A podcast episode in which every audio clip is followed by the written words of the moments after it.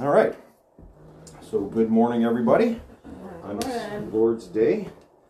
Um, so, today we are going to continue with the series I've been doing um, where we're going through our statement of faith, our church's statement of faith. I, I again posted it on uh, on the Telegram app on the um, Soli Deo Gloria cha- uh, page there, so you can read it read along as I, as I do it, or read it later, however you want to do it. And this is the fourth part of the series. Um, and just to review, the first part, we t- again, we talked about the Word of God as our standard of truth, as our ultimate authority in faith and practice. Um, and then we talked about in part two the attributes of God.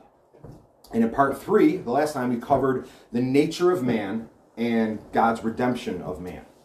But today, we are going to look at the entity that is the church, um, also known as the bride of Christ, also known as the ecclesia in Greek, which means the called out ones. Um, and, and, it's really providential yeah. that this topic is happening this week um, with everything that's gone on with what we talked about earlier. Um, and, and, this was this was a sermon I had prepared weeks ago, and so anything that's here here is just that's God's providence that has anything re- relating to what we've experienced here. But anyway, um, let me begin by reading the next section of our statement of faith, which deals with the church. It says, We believe Jesus Christ established his church, which is made up of all the elect of God. His church, as an obedient bride, listens to his word as found in the Bible, and all who believe in Christ are placed in his body, the local or the church. The local expressions of the church are very important, and each believer should be actively involved in such a fellowship. We believe that these local expressions of the church should be led and taught by a plurality of elders who have demonstrated faithful maturity in the faith and an ability to rightly discern and teach the Word of God. And we'll stop there. So, the first part of this statement, in our statement of faith, um, says that Jesus established his church. Of course, I, I think we, when we talk about this word church, I think we all know that we are referring not necessarily to a building, um, but we are referring to a body of believers that are coming together as followers of Christ. Traditionally, uh, when we use the word we're going to church, we're referring to a building per se, but again, that is not how the Bible uses the word church or ecclesia. It is speaking of God's new covenant people, his called out ones. However, Scripture and, and this is pretty cool. Scripture does compare this group of believers, these followers of Christ, to a building, ironically enough. Um, if you have your Bibles, turn to Ephesians chapter 2, verses 19 through 22, we're going to read. And in this, God, by His Holy Spirit, inspired Paul to make an illustration of the church by using a physical structure, a building. It says in verse 19, it says, So then you are no longer strangers and aliens, but you are fellow citizens with the saints and members of the household of God, built on the foundation of the apostles and prophets, Christ Jesus himself being the cornerstone, in whom the whole structure, being joined together, grows into a temple in the Lord. In him you also are being built together into a dwelling place for God by the Spirit. So we're going to examine this passage a little closer. First, it says that we are no longer strangers and aliens, but we are, as Christians, we are citizens with the saints and members of the household of God. You see, when we're born, we were all illegal immigrants in God's kingdom, if you will. Um, but God chose to save us, to save, each of us by His sovereign grace. Uh, and because of that, he has made us citizens of his kingdom here on earth. As born again believers in Christ, we are now citizens with all the saints that have come before us and all the saints that will come after us.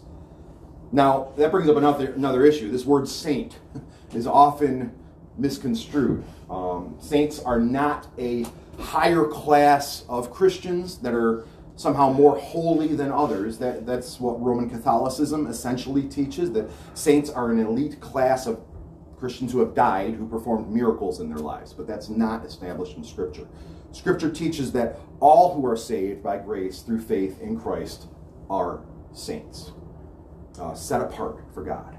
1 Corinthians 1 2 says, To the church of God that is in Corinth, to those sanctified in Christ Jesus, called to be saints, together with all those who in every place call upon the name of our Lord Jesus Christ, both their Lord and ours. So I would ask all of us, are we being sanctified in Christ? If you can say yes to that, then you are a saint. Um, all truly born again believers are being sanctified in Christ. So clearly, God refers to all Christians as saints. Anyway, we as saints are metaphorically spoken of in this passage in Ephesians as bricks, if you will, that God is building his temple with.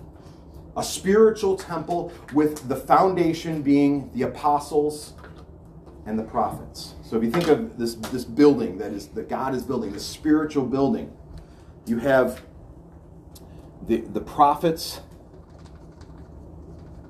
and the apostles. It's, it's the foundation, the foundation of the church that everything is built upon. Okay? Um, and then you have the cornerstone, the chief cornerstone, which is what the first stone that is laid for the building, which the entire building is oriented upon that stone, and that is Jesus Christ. He is the cornerstone, as we will see in this passage. And then, with that foundation, we are laid as his saints upon that foundation, held together by mortar, that is a picture of our faith. okay? Um, but there's a metaphor within a metaphor referring to the prophets and the apostles. Because if you think about the prophets and the apostles, what the whole church is built upon, how, how are we built upon the apostles and the prophets? Well, who were the apostles and the prophets to us? These were men that wrote scripture. The prophets wrote the Old Testament, the apostles wrote the New Testament. So when, when it talks about the apostles and the prophets being the foundation, it's talking about the Word of God. It's talking about the Bible. It's talking about the Scripture as our foundation, which is the testimony of the cornerstone, Jesus Christ. Um, it's talking about the God breathed, inspired testimony of God's interaction with His creation, more specifically, the Old and New Testaments being the testimony of Christ as, as our centerpiece, the, the cornerstone upon which the entire spiritual structure is built. Um, and this is how, when we look at Christ as our cornerstone, this is how a cornerstone in a building structure, everything is aligned with that cornerstone. It's measured by that cornerstone in, in, in its beginnings of being built. And that's how we are. We are measured by Christ. And, he, and we are made we are made in the image of God, but then we are imputed with Christ's righteousness. So we are measured to Him.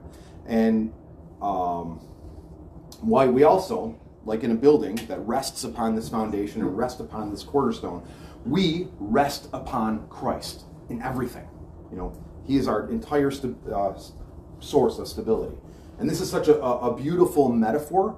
And this metaphor of a building where God dwells, speaking of the, the spiritual temple of, of, of God, was established in the Old Testament. And it was established in the Old Testament as a prophetic shadow of a heavenly reality. And what do I mean when I say a prophetic shadow? Well, a prophetic shadow is like a predictive picture or a symbol ahead of time that would speak of something that would come in the future. Um, so, so the Old Testament tabernacle, if you remember the tabernacle the Jews would build in the wilderness, and then eventually the temple, those were prophetic shadows or pictures of the spiritual church that God would build. If you remember, the, the tabernacle was the tent that Jews constructed in the wilderness and was where they went to meet with God. God's presence was there. And then later, Solomon built the temple in Jerusalem as a more permanent meeting place with God. And these are physical structures, and they were prophetic pictures of the church that Christ would build with regard to saving a people unto himself. Um, a people in whom the Spirit of God dwells. And its, its manifest fulfillment of God's temple in the New Testament is not a physical building of brick and mortar, but the people who are called the church as they have become the temple of God, both individually and collectively as the church. 1 Corinthians 3:16 testifies to this. It says, Do you not know that you are God's temple and that God's Spirit dwells in you? If anyone destroys God's temple, God will destroy him, for God's temple is holy, and you are that temple. That's, that's an awesome statement when you mm-hmm. start to think about the whole picture of the Old Testament temple and everything that God is doing and building his church now. It's a heavy statement that I think a lot of Christians today take for granted. Um, in our fallen nature, we kind of take things for granted sometimes and overlook things. Um, but the temple in the whole, in the Old Testament was such a sacred space, a sacred place, really, sacred space, for lack of a better term. And, and the Jews were called to approach it with great reverence, okay, because they were coming into the presence of the of, of the Holy God, the Holy God. Now our bodies are the temple of the Holy Spirit. Yet much of the church, and, and as well as the gathering of his people, but yet much of the church, if you observe things today, has become very loosey goosey and very irreverent in this reality of God's constant presence with us. Not only in our in, individual lives, which we all fall short of, um, but also in church gatherings. Okay, and there are there are those who are professing Christians and are Christians who tend to be repelled by those things that are too religious feeling or too traditional or for lack of a better term too, too churchy um, and, and, there is a, an unhealthy pushback against how the church has been done for the past 2,000 years mm-hmm. because of a fear of traditionalism and a fear of legalism. But ironically, uh, this pushback against church tradition has become another form of legalism. Um, I think in many cases, rejecting all that has come before us with regard to the liturgy of the church. Um, it's, it's like the baby's been thrown out with the bathwater and rejecting anything that smells of a traditional church practice. And as a result, as a result, church has become more of a production uh, to show, more of a show catered to entertaining a congregation, keeping them interested, rather than giving glory to God. And yes, some things that have been ancient traditions in the church throughout history have do not bring glory to God. Okay, um, and in some cases, ancient traditions have been actually contrary to Scripture. But we shouldn't just dismiss the biblical traditions that have been practiced along with unbiblical traditionalism. And then exchange those things for the irreverent, worldly, man centered productions that have infected much of the church today. You know, the rock concerts, the light shows, the smoke machines, the choreographed dancing, the skits, the plays, the secular music.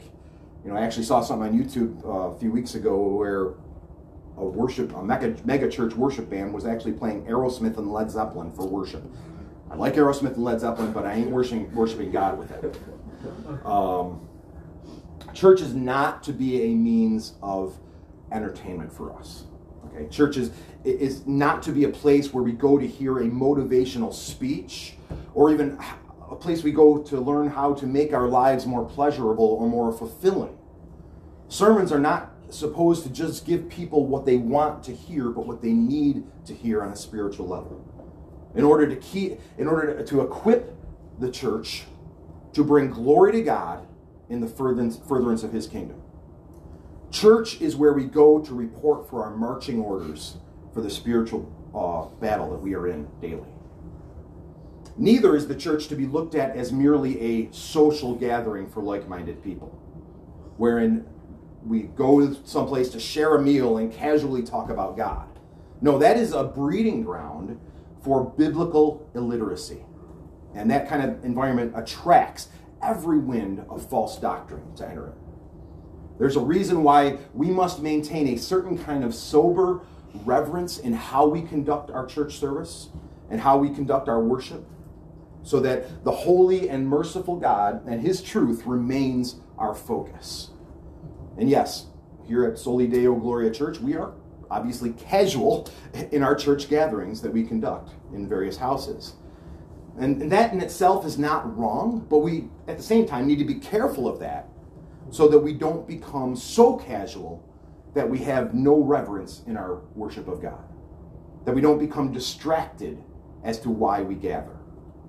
And that is why uh, we maintain here in this church, as elders, we have decided to maintain a formal structure to our worship service that includes the elements that God has prescribed for His church to practice in worship. In which the primary element of, of those things are the teaching of His Word. He has formed us as bricks that He has bonded together in the building of His temple upon the cornerstone that is Christ Jesus and the foundation that is his word, the scripture. The apostles, the testimony of the apostles and the prophets. Jesus uses his word to build his church for his glory, not for ours. And therefore, we don't draw people into the church or, or, or, or keep them there through entertainment or through some kind of seeker sensitive preaching. The Lord adds to the church day by day those who are being saved. That's what Acts 2:47 tells us.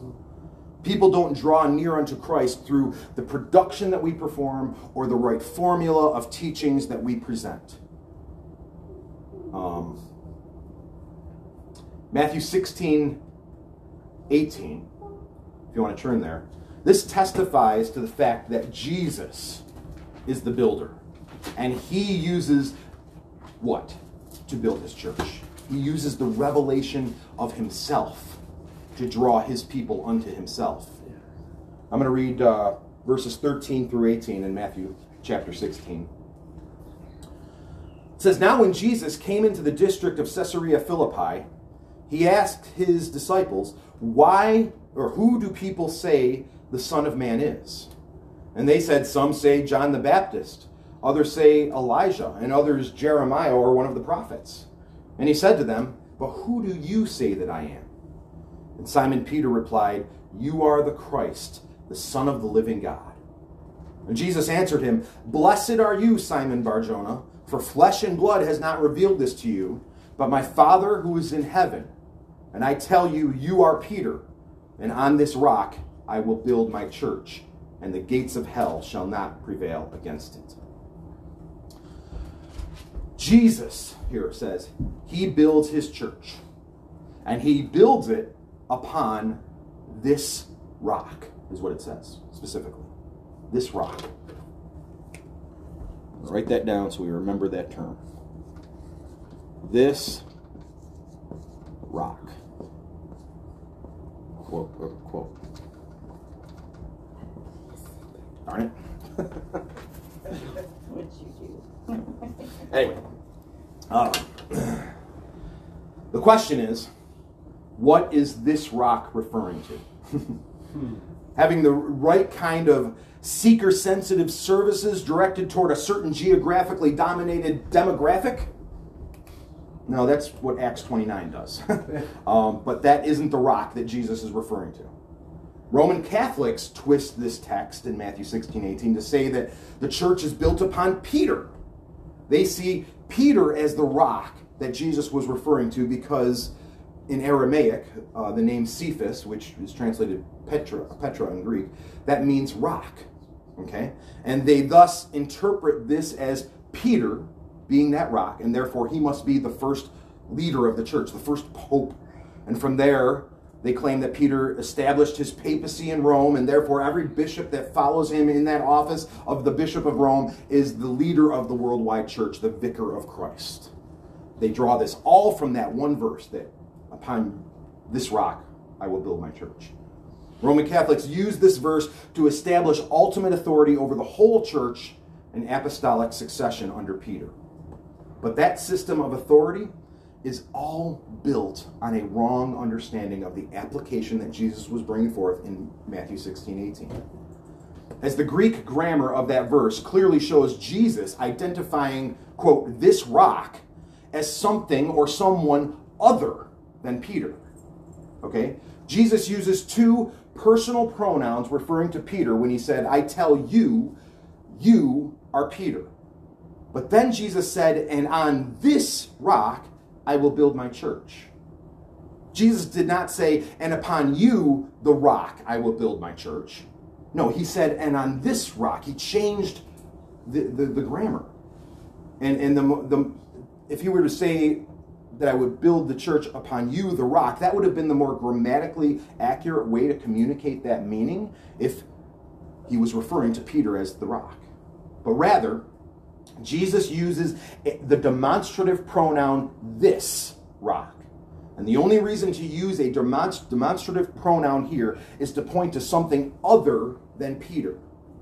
And in the full context of this verse, if you remember those verses that led up to that, the rock is in reference to the revelation of who Jesus is. Let me, let me read it again, just to remember. In Matthew 16, 13, it says, Now when Jesus came into the district of Caesarea Philippi, he asked his disciples, Who do the people say that the Son of Man is? And they said, Some say John the Baptist, others say Elijah, others say Jeremiah, or one of the prophets. And he said to them, But who do you say that I am? And Simon, Simon Peter replied, You are the Christ, the Son of the living God. And Jesus answered him, Blessed are you, Simon Bar Jonah, for flesh and blood has not revealed this to you, but my Father who is in heaven. Then Jesus says, after that, the church will be built upon this rock, which is in the context of the revelation of who Jesus is, not the revelation of who Peter is. Jesus includes Peter in this statement as one of his vessels through which this revelation would go forth as a poetic contrast of the true rock, which Peter was named after, and Peter means rock, yeah. But the revelation of who Jesus is, is the rock that he builds his church on. And this is affirmed and confirmed by the passage that we read earlier in, in Ephesians 2.19. Let me read it again. Ephesians 2:19 So then you are no longer strangers and aliens but you are fellow citizens with the saints and members of the household of God built on the foundation of the apostles and the prophets Christ Jesus himself being the cornerstone in whom the, the whole structure being joined together grows into a holy temple in the Lord in him you also are being built together into a dwelling place for God by the, by the Spirit Jesus in that passage is the rock the cornerstone that the church is being built upon, not Peter. There is no distinct mentioning of Peter in this passage. There is a refer- reference to the apostles and the prophets being the foundation. But again, that, that's not isolating Peter as this leader. And again, that is in reference to their written testimony of Scripture, the written testimony of the cornerstone, the rock upon which the church is built, the revelation of Jesus Christ. And this is relevant to my, my topic today with regard to the church because it again establishes the foundation of the church and the authority that the church abides under, which is the written revelation of Jesus Christ, not some pope in Rome. And this is such a great picture as we have been added to this structure that is the spiritual church, built upon the rock of Christ. As I said before, faith is the mortar that secures us to each other and to the foundation and to the cornerstone, who again is Christ. All who have been given savings faith in Christ are part of his spiritual structure, his, his, his church, his building, his temple. And just think of how that how this picture unifies us in Christ as his temple. And yes, we may have disagreements with other Christians about a great many things. But we need to remember that we are all part of the same structure that Christ is building. Also, the physical human body is another metaphor used in Scripture for the church, just like the temple. If you turn to 1 Corinthians 12, we'll see that. 1 Corinthians 12, I'm going to read verses 12 through 20.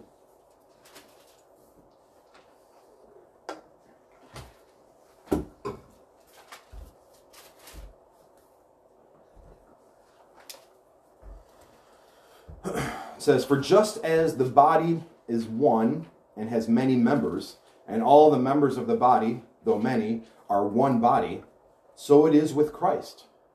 For in one spirit we were all baptized into one body, Jews or Greeks, slaves or free, and we all, and all were made to drink of one spirit. For the body does not consist of one member, but of many. If the foot should say, Because I am not a hand, I do not belong to the body, that, that would not make it any less a part of the body. And if the ear should say, Because I am not the eye, I do not belong to the body, that would not make it any less a part of the body. If the whole body were an eye, where would be the sense of hearing? If the whole body were an ear, where would be the sense of smell? But as, but as it is, God arranged the members in the body, each one of them as He chose. If all were a single member, where would the body be? As it is, there are many parts, yet one body. So, this is another beautiful picture of the church. We've all, as, as God's unique creations made in His image, we've all been given gifts by God that are different than the gifts the others have. But and because each of us have a role to play in serving Christ, in using those gifts that He's blessed us with to minister to His body, to bring Him glory. Those unique environments that we find ourselves in, those unique circumstances, those unique relationships that we are all placed into by God's sovereign hand, God uses us in different ways in those situations. Some people in the church are teachers who each have distinct styles and perspectives in their presentation of the Word of God. Some are musicians that can lead us in worship with song. Okay? Some have great interpersonal skills. Some have great compassion and empathy for, for the people of God. Some have the gift of encouraging others. Others are gifted in ministering to the children. Some have very practical skills. Some are financially gifted to minister to people's needs. And I could go on and on and on about how we are all gifted in many ways to minister to God's body, or to Christ's body, the church. Just as each part of our human bodies have a role to play in ministering to our physical body as a whole. Okay? Every part of us is important to the full function of our human body. I mean, think about things that we consider unimportant, like our eyebrows or our eyelashes or our fingernails. I mean, these things are significant in the function of us of being able to see and work with our hands. Okay, so they may seem minuscule, but they are critical to the functioning of the body. Um, and this is why local expressions of the church are so very important. And each believer should be actively involved uh, in such a fellowship, using the gifts that they've been given to minister to the body. So that we can effectively get to know and minister to the needs of everyone in that local body. The goal is to have everyone in the body of believers serving in some capacity. And, and, everyone is blessed. Even the person serving is blessed in doing that. Amen. And the biblical model of the church is not the megachurch, where you go and get spoon fed some teaching and then leave and go about your day. Mm-hmm. But it was groups of believers meeting in homes, much like what we've been doing for the past two years. Being part of a functioning body of believers is crucial to the Christian walk. As we all still struggle in our in our fallen sinful nature and out on our own, if we were to go out on our own and abandon the gathering of the church, we would easily be drawn into worldly pursuits, worldly thinking, worldly compromise, becoming totally distracted from the work of the kingdom of God. Mm-hmm. Um, an integral part, a critically important part of our Christian faith is being part of a body of believers, regardless of size or whatever. Mm-hmm. And if you refuse to be in fellowship, if you say, I'm not, I'm, i refuse to be in, in a church, then I would ask, how does the love of Christ abide in you? We are called by God to minister to each other in many ways, not just through uh, biblical teaching, but through prayer, through relationships, through encouraging one another, having accountability to one another. We are to, to minister to each other's spiritual needs because we love each other. And we want to be together with each other because we have that common bond in Christ. Um, and ministering to each other is how the early church survived and thrived under great persecution in the early centuries. And this is how the modern church will survive and thrive under the coming persecution that we will face or may face. I don't know. But this is why God commanded us not to cease gathering together with the church critically important verse for us today is Hebrews 10 24 through 25. It says, Let us consider how to stir up one another to love and good works, not neglecting to meet together as is the habit of some, but encouraging one another, and all the more as you see the day drawing near. Day, speaking of the day of judgment. But, but also, we as a church must not just function with a survival mentality. You know, we got to get together so we can survive. You know, this isn't really the mentality that we should have. Jesus said in reference to the church, again in that passage in Matthew 16, the gates of hell shall not prevail against the church. It is the enemy who is on the defensive hmm. in the true reality of things. The church is on the offensive. We are on the attack. We, as the, the church, are following our king into enemy territory and claiming the spoil. The spoil of the victory that Christ has already achieved on the cross. Amen. The enemy knows this, and the enemy is terrified of this, and this is why he tells his servants to tell us to keep our faith to ourselves. Be quiet. You know, practice your church, your your your religion in your church on Sundays. Don't bring it to the anywhere else in the rest of the week. But Jesus didn't die on the cross for us to live in silence of that fact. The Holy Spirit didn't regenerate our hearts and grant us the gift of faith for us to hide that light.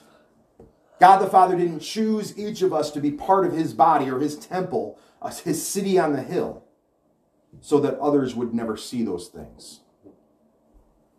Some will say, well, preach the gospel by what you do, not by what you say. However, all that does is cause people to see you and not Christ. And it also causes them to not see themselves. And you don't want people looking at your conduct because they will find plenty of flaws if they're looking. No, the gospel must be proclaimed along with the imperfect but sanctified conduct of our lives. Mm. We proclaim the kingdom of God and the gospel of Christ so the elect of God hear the voice of their shepherd and are then set free. Through which the enemies of God are put under his feet as God's kingdom on earth grows. The point is that, the, again, the church is on the attack against a defeated enemy. And we need to have this mentality as we go forward. Too many Christians are hiding in the woods, afraid of talking about their faith, afraid that talking about their faith will drive people further away from Christ. But that's the opposite of what Jesus told us to do. And thank God that those faithful servants shared their faith with us. Mm. They did not keep silent about their faith. Mm-hmm. But at the same time, we do need, as this body, the gathering of the saints to be used by God to sustain us in this warfare that we are engaged in daily. This is why God gave us that command that I read earlier in Hebrews 10 24 through 25 to not abandon the gathering of the church. So, with that said, what is church supposed to look like? How do we know what the early Christians were doing in their gatherings in the first century? Well, listen to this passage in Acts. Turn to Acts chapter 2, starting at verse 42, that describes what church was like in the first century. Sorry, Acts what? Acts 2 42.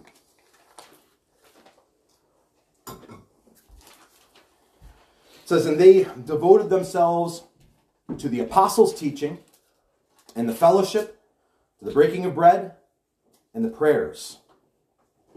And awe came upon every soul, and many wonders and signs were being done through the apostles. And all who believed were together and had all things in common. And they were selling their possessions and belongings and distributing the proceeds to all as any had need. And day by day, attending the temple together and breaking bread in their homes, they received their food with glad and generous hearts, praising God and having favor with all the people. And the Lord added to their number day by day those who were being saved. So, what are the elements of the early church? Well, it says right off the bat the apostles' teaching,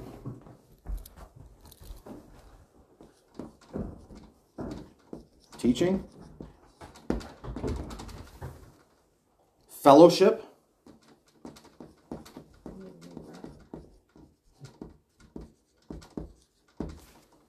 the breaking of bread,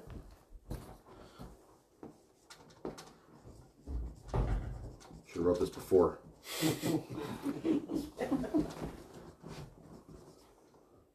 breaking of bread, and what was the other thing? Um, prayer. Prayers. How could I forget prayers?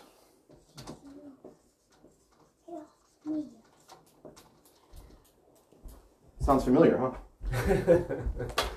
um, that's this is the liturgy that we practice. Okay, uh, what I mean by liturgy is um, basically our conduct of worship, our, our, how we how we formally approach each of our worship services. Um, but wait a minute. This also says other stuff. This passage says that they shared their wealth. So does the Bible support socialism and communism? I wonder if you guys were thinking of that. No, the Bible actually supports property rights, which is why God commanded us to not steal our neighbor's possessions. Um, uh, this passage is just showing how Christians in that day voluntarily shared their wealth with each other in love and fellowship in Christ. The government didn't force them to give up their possessions as socialism and communism does. So we'll put that to bed. Anyway, this Acts 2 model is the model that we try to follow as have the majority of Orthodox churches throughout history. Okay? Through the liturgy of these things, God is glorified and the people are blessed. And we as we grow in our knowledge of God through his word. And we don't just have the word taught to us so that again we can so that we can live better lives pragmatically. This teaching and learning of God's word is an act of worship in itself. Too many seek to be entertained by the teaching in the church. And we need to understand why scripture must be formally taught to the church by qualified elders devoted to the apostles' teaching. Ephesians 4:11 through 16 says, and he gave the apostles, the prophets, the evangelists, the shepherds, and teachers to equip the saints for the work of ministry, for building up the body of Christ until we all attain to the unity of the faith and the knowledge of the Son of God, to attain mature manhood to the measure of the stature of the fullness in Christ, so that we may no longer be children, tossed to and fro by the waves and carried about by every wind of doctrine by human cunning, by craftiness, and deceitful schemes. Rather, speaking the truth in love, we are to grow up in every way into Him who is the head, into Christ, from whom the whole body, joined and held together by every joint with which it is equipped, when each part is working properly, makes the body grow so that it builds itself up in love. And when it started off talking about the apostles, the prophets, the evangelists, the shepherds, or pastors and teachers, these are all ministers of God's word. these things they they taught in the early church spoke of their doctrine that they were sharing with each other, theology that they were sharing with each other. It speaks of the church having a unity concerning our knowledge of the Son of God. That's literally what it says. And that sums up why we are going through this statement of faith.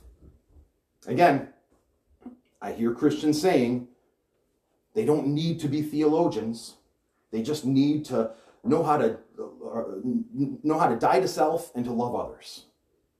Well, dying to self and loving others is important. But the how and the why of those things are grounded in doctrine and theology. Mormons, Jehovah Witnesses, Muslims, Buddhists, and Hindus all to some degree talk about dying to themselves and loving others. But none of them know Christ. None of them represent God. None of them know how to die to self or how to love others as God would have us to do. Nor do they know why.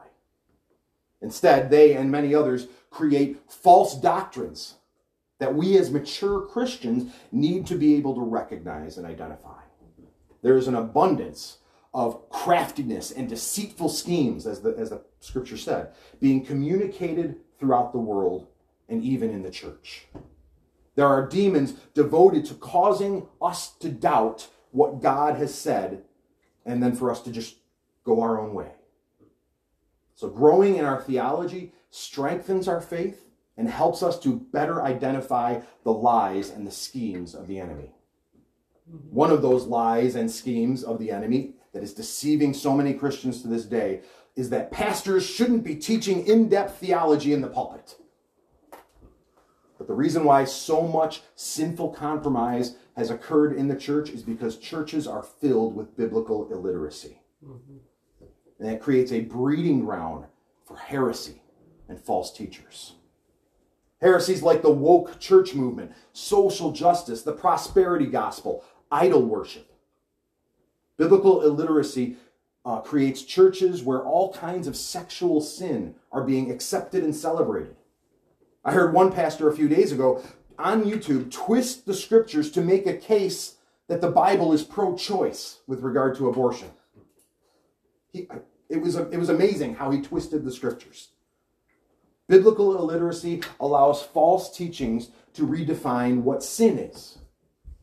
Biblical illiteracy allows false teachings to redefine what love is, what gender is, what fatherhood is, what motherhood is, and what the family is. Biblical, biblical illiteracy allows false teachers to redefine what the gospel is. Our pursuit of truth must be grounded in sound doctrine and biblical theology. So, the formal teaching of Scripture to the church is, is a huge part of what our gatherings should be. They must be. And we learn the deeper aspects of the faith. And Paul rebuked the Corinthian church for still sipping on the milk of the word instead of the meat. As did the writer of Hebrews. Uh, if you want, you can turn to Hebrews 5.11. You can hear, hear, hear this, this rebuke of the shallow teaching. Hebrews 5.11 says, About this we have much to say, and it is hard to explain since you have become dull of hearing. For though by this time you ought to be teachers, you need someone to teach you again the basic principles of the oracles of God. You need milk, not solid food, for everyone who lives on milk is unschooled in the work, word of righteousness, since he is a child. But solid food is for the mature, for those who have their powers of discernment trained by constant practice to distinguish good from evil. So, yeah, we should work towards that in depth teaching, but we need to we need to uh, show some progress toward that. We need to get deeper and deeper each time we, we go into the Word so that we can expand our ability to understand Scripture, the deeper things. So, we as a church, again, should be growing more and more into the consuming of the meat of the Word. Meat being a metaphor for deeper theology, deeper and deeper application. We should not be theological vegetarians. Quiet. like that. yes. I knew Mark would love that comment. anyway, fellowship is also a major aspect of the church. It is through fellowship that we get to know and love each other. We encourage each other and strengthen each other in, in, our, in our individual walks. And let me again read Hebrews 10 24. It says, And let us consider how to stir up one another to love and good works not neglecting to meet together, as is the habit of some, but encouraging one another, and all the more as you see the day drawing near. Amen. Our God is a relational God. Mm. He is three persons in one being. Mm-hmm.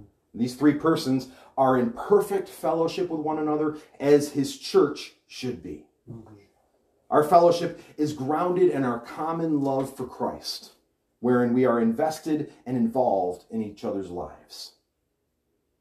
Anyway, we also partake in our in our gatherings in the breaking of bread together um, in the church as, as an expression of our not only our fellowship with Christ, but as an act of worship in our remembrance of what Christ has done for us. That's communion. Okay? Uh, we remember that finished work of Christ on the cross. And we do that through the symbolic elements of the, the wine or the juice and bread. But originally, communion um, was not just a piece of, piece of matzah and a small cup of juice or wine. Um, the early church shared full meals together for communion. For over a thousand years, communion or the Lord's Supper has usually entailed little more than, than a wafer and a tiny taste of wine. But if, if there's one thing that's clear from the account of Acts and the description in 1 Corinthians 11, the Lord's Supper was a full meal. Mm-hmm. Okay? And in Corinth, in Corinth, uh, the problem with the meal was that some people were eating and drinking everything before everyone had arrived. Um, some people were even getting drunk on wine as they, as they were waiting for the full gathering to take place. The more wealthy people were able to come earlier to the gathering, and then those who had to work longer days um, were left out because everything was consumed.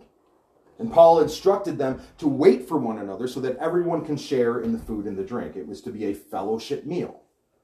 And he told the Corinthians that if there are some who are too hungry to wait, then they should eat a little bit at home before they come. very, very practical. Um,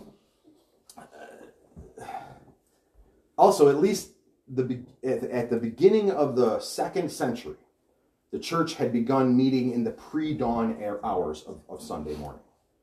And this, this moved from evening to morning, motivated by the desire to honor the resurrection of Jesus. That entailed a loss of the meal, since the meal belonged to the evening in that culture. Morning breakfast was very minimal in the Mediterranean culture. Anyway, agape meals eventually disappeared uh, from church practice in the fourth through the sixth centuries. So the church had a supper without a supper. but the ordinance of consuming the bread and wine or the body and blood of Christ remained the key aspect of church gatherings.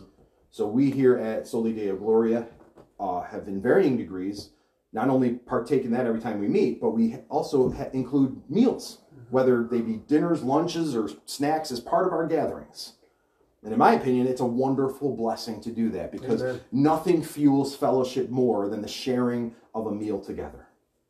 Um, and it, it, that's a regular practice of a family. Mm-hmm. So, so as the church does it, the church becomes more and more like family.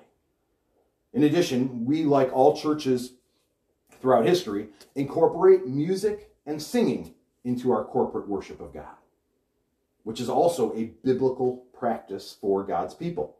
Ephesians 5:18 says, "And do not get drunk with wine, for that is debauchery, but be filled with the Spirit, addressing one another in psalms and hymns and spiritual songs, singing and making melody to the Lord with your heart, giving thanks always for everything to God the Father in the name of our Lord Jesus Christ, submitting to one another out of reverence for Christ." So, singing psalms and hymns our singing to God is a result of us being filled with the Spirit, wherein our emotions overflow into rejoicing in Christ and what He has revealed to us. There is certainly an emotional element linked to music that connects to our hearts and minds. Um, but this is what the early church did. They didn't sing to entertain each other or to keep people coming back to the church. No, they sang as expressions of thankfulness as an expression of worship of the one true and living God.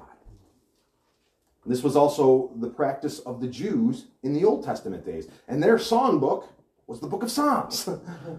but the early church also had their own hymns that came from New Testament scripture that they would sing. My goal is to, I'm trying to put together uh, some music for uh, Colossians 1 15 through 20 that we would sing as the early church did. Because so certain sections of scripture that have been identified by scholars as hymns that the early church sang. Philippians 2, 6 through 11. Romans 11, 33 through 36. Colossians 1, 15 through 20. These are examples where the church would sing these portions of scripture as hymns in worship of God. Music has always been a key aspect for God's people in the act of worshiping God. Psalm 33, 1 through 3 says, Shout for joy in the Lord, O you righteous. Praise befits the upright.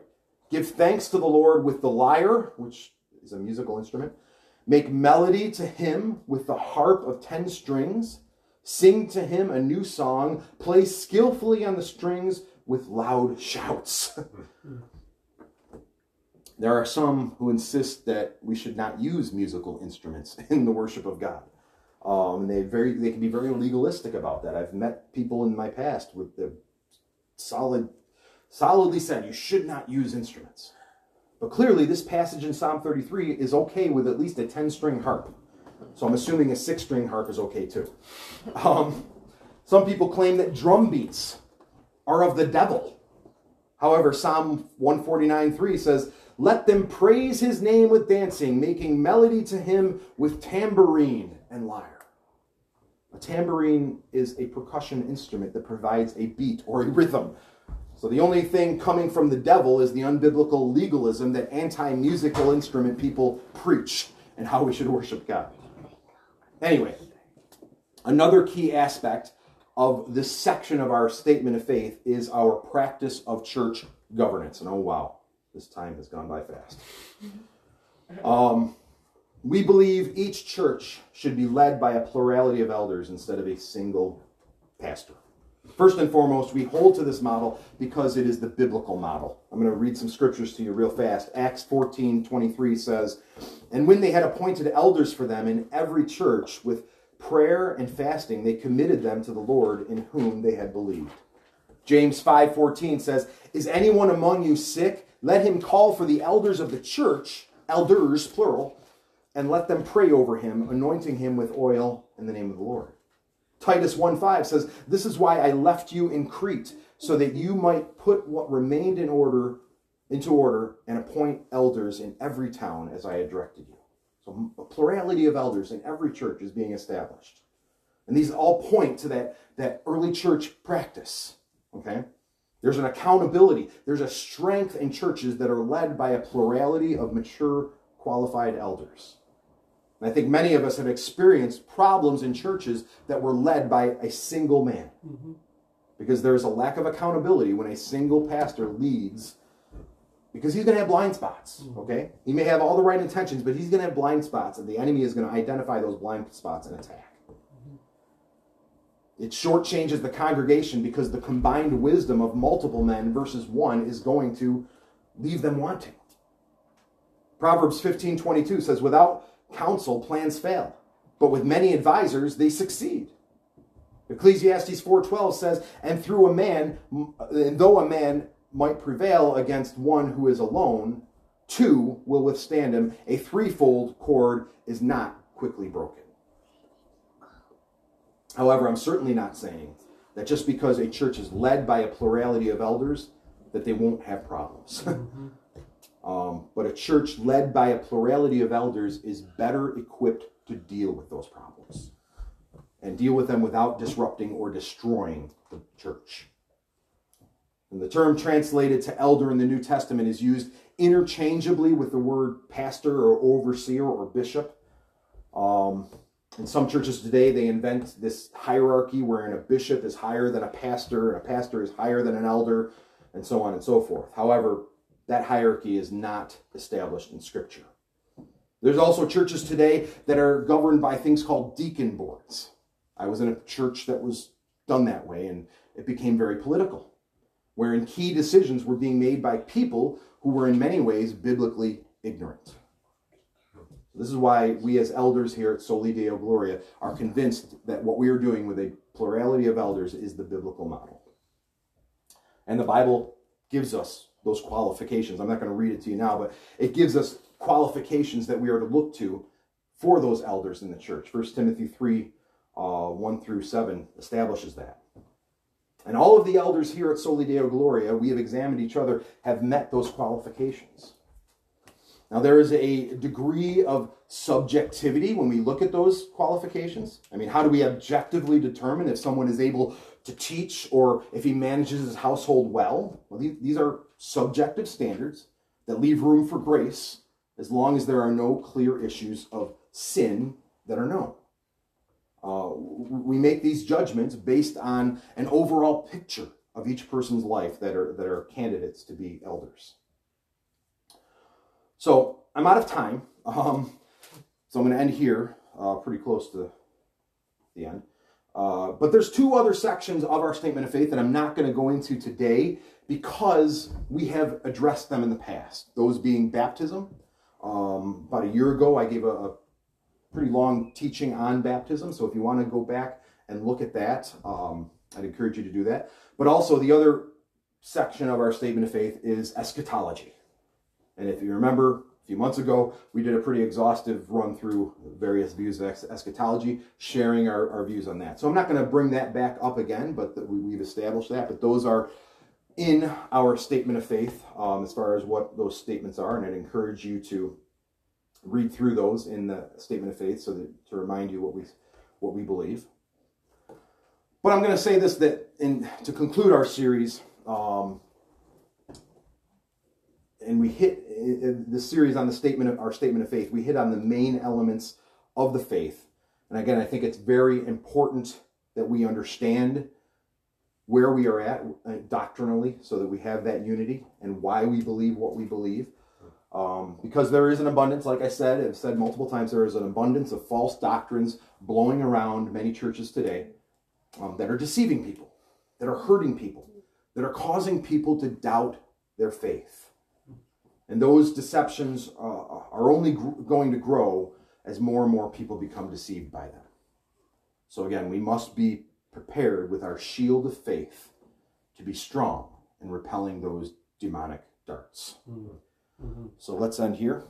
Uh, gracious and Heavenly Father, Lord, I thank you that you've given us such a clear picture, Father God, of how your church is to, is to function, Lord God, how we are to bring you glory, what your mission is for us as your church, Lord God, and, and the, the, all the guidelines that you've given us, Lord, that the enemy would not get a foothold, Lord, but that we can continue engaging in that victorious uh, um, effort that you have already achieved, Lord God, where we go in and claim that spoil mm-hmm. of a defeated enemy, Lord, and mm-hmm. calling your, your people into salvation, Lord, and giving you glory, honor, and praise as we do it. Mm-hmm. So, Father, I thank you, Lord. I thank you for this body of believers. I pray you would continue to grow each of us in our love for you, our love for each other, uh, our knowledge of you, Lord God, that you would continue to equip us to be ministers of your truth for the furtherance of your kingdom. So be glorified and be magnified in our hearts as we continue on in our worship service. And it's in Jesus' holy and precious name I pray. Amen. Amen. Amen.